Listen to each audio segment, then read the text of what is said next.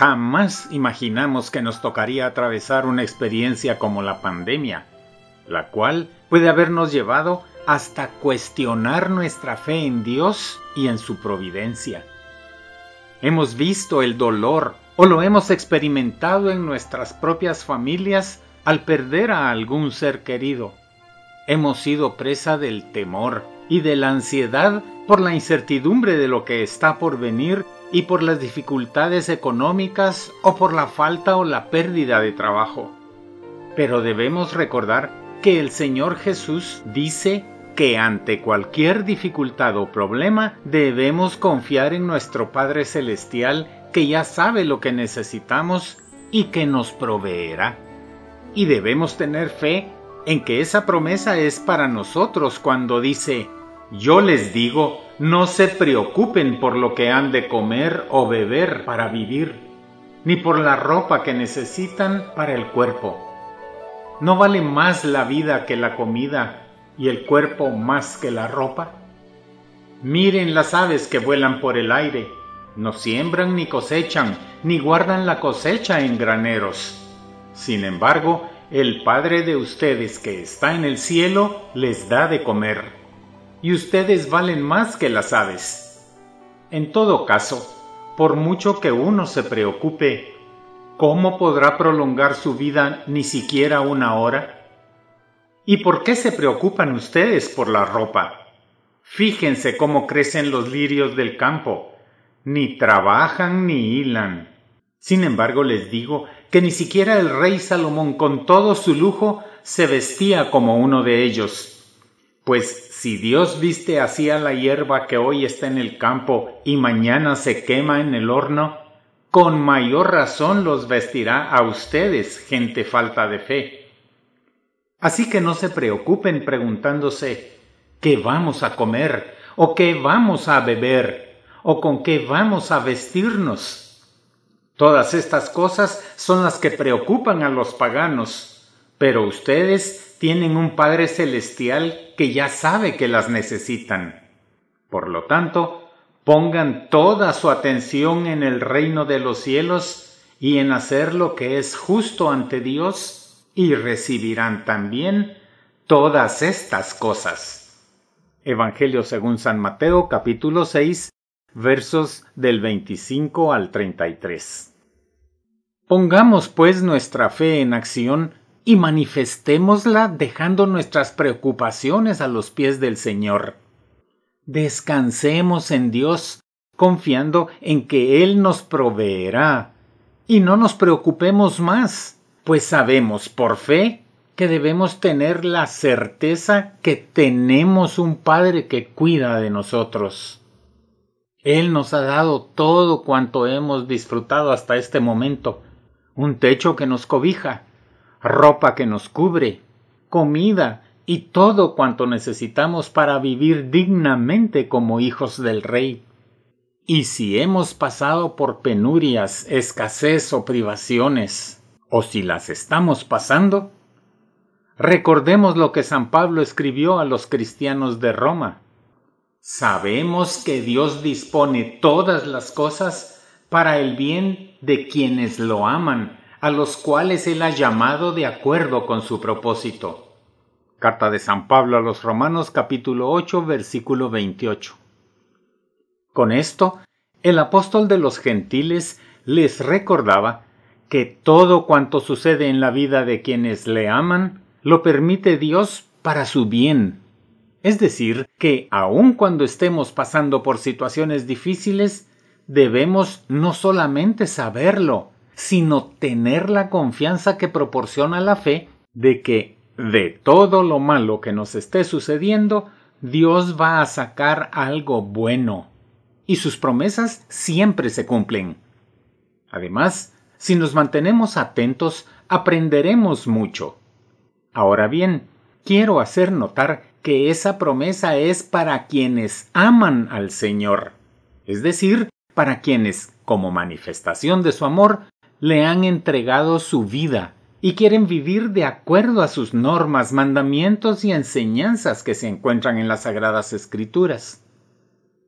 Hoy, además de motivarte a poner tu fe en acción, te proporcionaré cinco formas en las que San Pablo afrontó las tribulaciones a las que no fue ajeno. Cuando leemos sus cartas, notamos lo difícil que fue su trabajo evangelizador desde el principio, porque las personas interesadas en las enseñanzas de Cristo le temían, ya que de ser un perseguidor de los cristianos, después de su encuentro con el Señor, se convirtió en proclamador del Evangelio. Luego, en ninguna de sus cartas lo vemos pasándola bien. Al contrario, fue perseguido, encarcelado, apedreado, flagelado, sufrió naufragio, fue mordido por una víbora y por último fue martirizado. Y todo ello por la causa de Cristo. Como vemos, si alguno tenía motivos para quejarse o reclamarle al Señor por sus sufrimientos, fue él. Pero lejos de ello, sus cartas están llenas de palabras de aliento, de esperanza, de gratitud, inclusive de gozo, por lo que es un ejemplo de cómo hacerles frente a las tribulaciones. Por ello presentaré cinco formas que San Pablo utilizó para enfrentar los problemas y salir victorioso. La primera era la oración y la acción de gracias, como vemos en el libro de los Hechos de los Apóstoles en el capítulo 16, los versos 23, 25 y 26, en donde dice, Después de haberlos azotado mucho, se refiere a Pablo y a Silas, los metieron en la cárcel pero a eso de la medianoche, mientras Pablo y Silas oraban y cantaban himnos a Dios, y los otros presos estaban escuchando, vino de repente un temblor tan fuerte que sacudió los cimientos de la cárcel. En el mismo momento se abrieron todas las puertas y a todos los presos se les soltaron las cadenas. Notamos aquí que San Pablo encontraba su fortaleza y su refugio en la oración y la alabanza. En lugar de quejarse o angustiarse, daba gracias y alababa al Señor. De la misma manera, cuando las dificultades nos tengan atrapados, cuando no entendamos lo que está sucediendo ni veamos la salida, en lugar de desesperarnos, alabemos al Señor con la confianza de que Él sigue teniendo el control sobre todo lo que acontece y nos ayudará en nuestra necesidad, manifestando así, además, nuestra fe, al agradecer lo que aún no hemos recibido. Entonces, como Pablo y Silas, veremos cómo las cadenas que nos tienen atados, cadenas de temor, inseguridad o incertidumbre, son rotas por Cristo. Pablo había experimentado el poder de la oración y sabía muy bien a quién se dirigía, y dejó escrita la fórmula para recibir la paz que viene de Dios en su carta a los filipenses en el capítulo 4 en los versos 6 y 7, en donde leemos No se aflijan por nada, sino preséntenselo todo a Dios en oración. Pídanle y denle gracias también Así Dios les dará su paz que es más grande de lo que el hombre puede entender. Y esta paz cuidará sus corazones y sus pensamientos por medio de Cristo Jesús.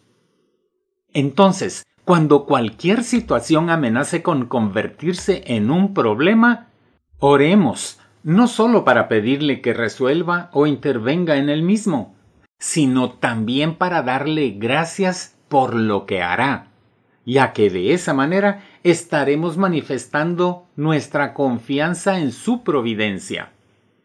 Recordemos, Dios dispone todas las cosas para el bien de quienes lo aman, y podemos estar seguros de que todo lo que nos pasa es parte del proyecto de Dios, y que al final todo resultará para bendición nuestra y de los demás. Al entregar nuestras cargas en las manos del Señor y habiéndole dado gracias porque Él tiene cuidado de nosotros y de todo lo que nos pasa, recibiremos su paz, que es más grande de lo que podemos entender, y esa paz se encargará de guardar nuestra mente, ya que es ahí donde el enemigo siembra sus engaños. Y también guardará nuestro corazón para no darle cabida al temor, a la duda y a la desesperación. La segunda forma en la que San Pablo enfrentaba las tribulaciones era enfocándose en los demás, como se manifiesta en su carta a los filipenses en el capítulo 1, los versos 3, 4, 9 y 10, en donde dice, Cada vez que me acuerdo de ustedes, doy gracias a mi Dios, y cuando oro, siempre pido con alegría por todos ustedes. Pido en oración que lleguen a tener más amor todavía y mucha sabiduría y entendimiento en todo para que sepan escoger siempre lo mejor. Debemos recordar que cuando San Pablo escribió esa carta a los filipenses se encontraba en prisión. Sin embargo, es evidente que no estaba enfocado en sus dificultades, sino pensaba y oraba por el bienestar de sus hijos espirituales de Filipos, como manifiesta en su carta llena de afecto, gozo, amor, gratitud e interés por su bien espiritual. Esto nos enseña que una forma de enfrentar las tribulaciones es no vivir enfocados en nosotros mismos y en nuestros propios problemas, ya que eso no solo nos abruma, sino que nos hace caer en la autocompasión. Por tanto, interesarnos en las necesidades de los demás nos ayudará a entender que no somos los únicos con dificultades y seremos más agradecidos con el Señor. De esa manera podremos hacer algo concreto por quienes estén con dificultades, problemas o penas. La tercera forma en la que San Pablo enfrentaba las tribulaciones era dando testimonio, como dice en su carta a los filipenses en el capítulo 1, en los versos del 12 al 14. Ahí leemos Hermanos, quiero que sepan que las cosas que a mí me han pasado han venido en realidad a ayudar a la predicación del mensaje de salvación. Toda la gente de palacio y todos los demás saben que estoy preso por seguir a Cristo. Y al ver que estoy preso, la mayoría de los hermanos se han animado a anunciar el mensaje sin miedo y con más confianza en el Señor. San Pablo entendía que la forma en la que estaba afrontando sus sufrimientos, aunque para él fuera duro, estaba sirviendo de testimonio para que muchos creyeran en el mensaje. De igual manera, podemos nosotros decidir cómo afrontar nuestras dificultades, o quejándonos y lamentándonos, o haciéndoles frente con valor, gozo y firmeza.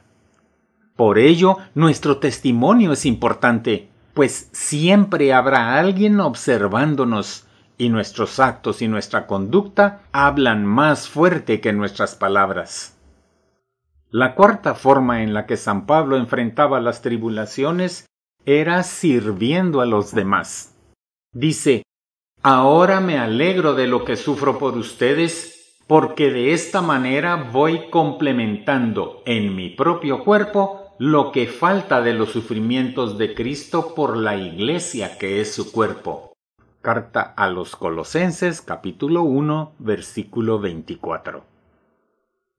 San Pablo sabía que ayudando a los demás a llevar su cruz estaba siendo como el sireneo que ayudó a Jesús a llevar la suya. Por esa razón, escribió a los Corintios, Él nos consuela en todos nuestros sufrimientos para que nosotros podamos consolar también a los que sufren, dándoles el mismo consuelo que Él nos ha dado a nosotros. Segunda carta a los Corintios capítulo 1 versículo 4. Cuando aceptamos llevar nuestra cruz con amor o ayudamos a otros a llevarla para que su carga sea más ligera, estamos experimentando en nuestro cuerpo los sufrimientos de Cristo, los cuales, si los ofrecemos como una ofrenda de amor a Él, sirven no sólo para nuestra santificación, sino también para bendecir a nuestro prójimo. Ayúdense entre sí a soportar las cargas y de esta manera cumplirán la ley de Cristo, dice en su carta a los Gálatas en el capítulo 6, versículo 2. Y la quinta forma en la que San Pablo enfrentaba las tribulaciones era poner su mirada en la eternidad, como hace ver en su segunda carta a Timoteo capítulo 4 versículos 6 al 8. Ahí dice, Yo ya estoy para ser ofrecido en sacrificio, ya se acerca la hora de mi muerte. He peleado la buena batalla, he llegado al término de la carrera, me he mantenido fiel. Ahora me espera la corona merecida que el Señor, el juez justo, me dará en aquel día, y no me la dará solamente a mí, sino también a todos los que con amor esperan su venida gloriosa. Él pudo soportar todas sus tribulaciones porque tenía puesta la mirada en el Señor, de quien venía su ayuda pero también la tenía puesta en la eternidad que le aguardaba.